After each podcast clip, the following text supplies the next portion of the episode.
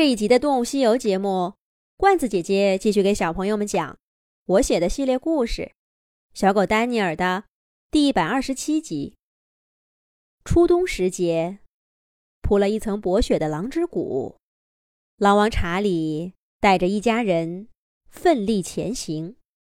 三天前，狼之谷迎来了第一场冬雪，给漫长而寒冷的冬季拉开了序幕。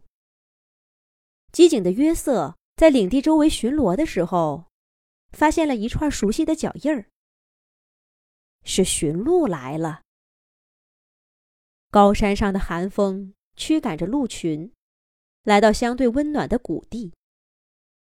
他们将依靠埋在雪下的干草和休眠，度过这个冬天。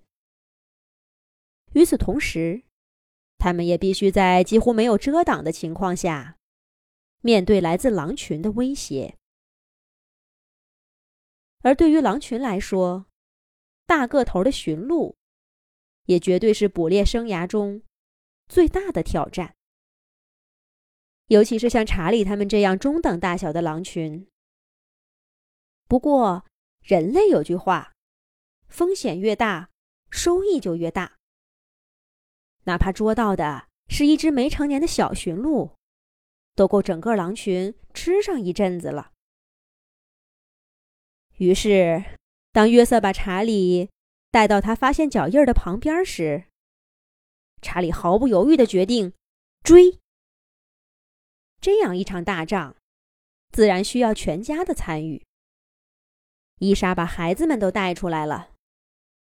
六个月大的小狼第一次参加这样大规模的活动，个个都很兴奋。父母和叔叔们把他们保护在队伍中央。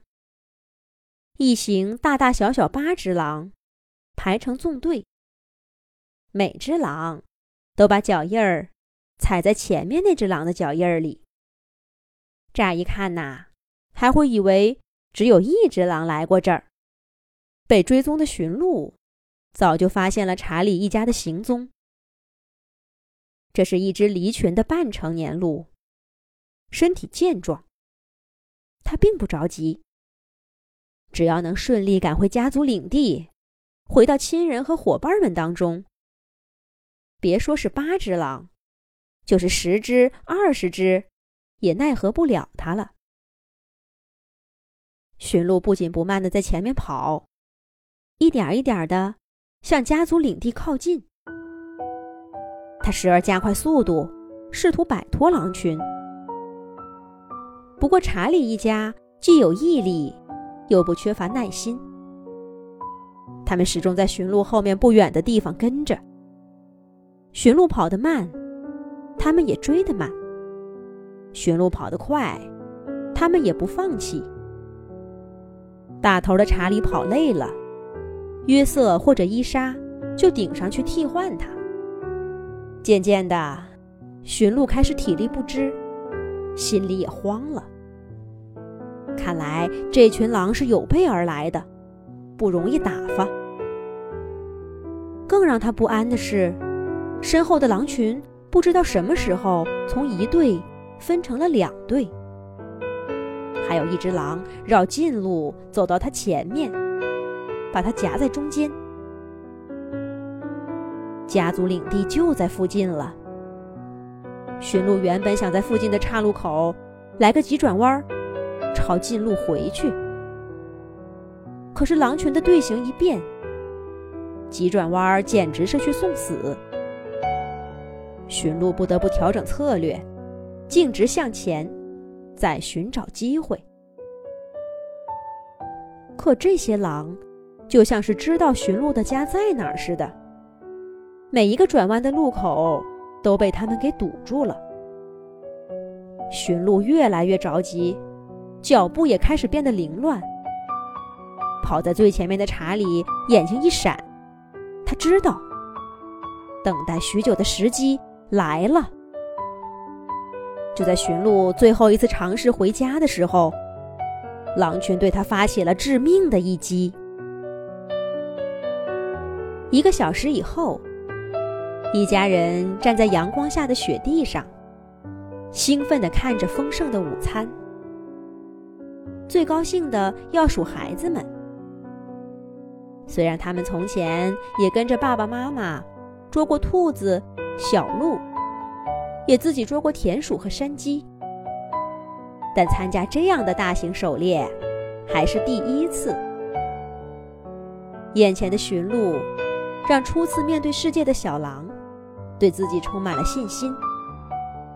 个头最大的一只，还嗷嗷地叫了几声，竟有了几分未来狼王的影子。不过伊莎始终拦着他们，不让靠近猎物。参与家族狩猎，意味着他们不再是小孩子，也就自然失去了优先进食的权利。从此以后，这些小狼要参与到成年狼的排序中，用自己的辛苦劳动和对狼群的贡献，在家里，在生活中。为自己争取一个地位，而爸爸查理，无疑是这个小家庭当之无愧的老大。当他走向鹿肉的时候，其他所有的狼都自觉地向后靠。虽然玩闹嬉戏的时候，大家都没大没小，但是在食物面前，没有谁可以胡来。就拿刚刚的捕猎来说。查理承担了最危险的任务，在最后发起攻击的时候，他差点被驯鹿给踢了一脚。这要是踢上，就算命还在，也得伤上一阵子呢。查理之后是伊莎，这是默认不能变动的顺序。但是第三个吃饭的，却在今天发生了分歧。约瑟和麦克几乎同时走到了鹿肉旁边。接下来会发生什么事儿呢？下一集讲。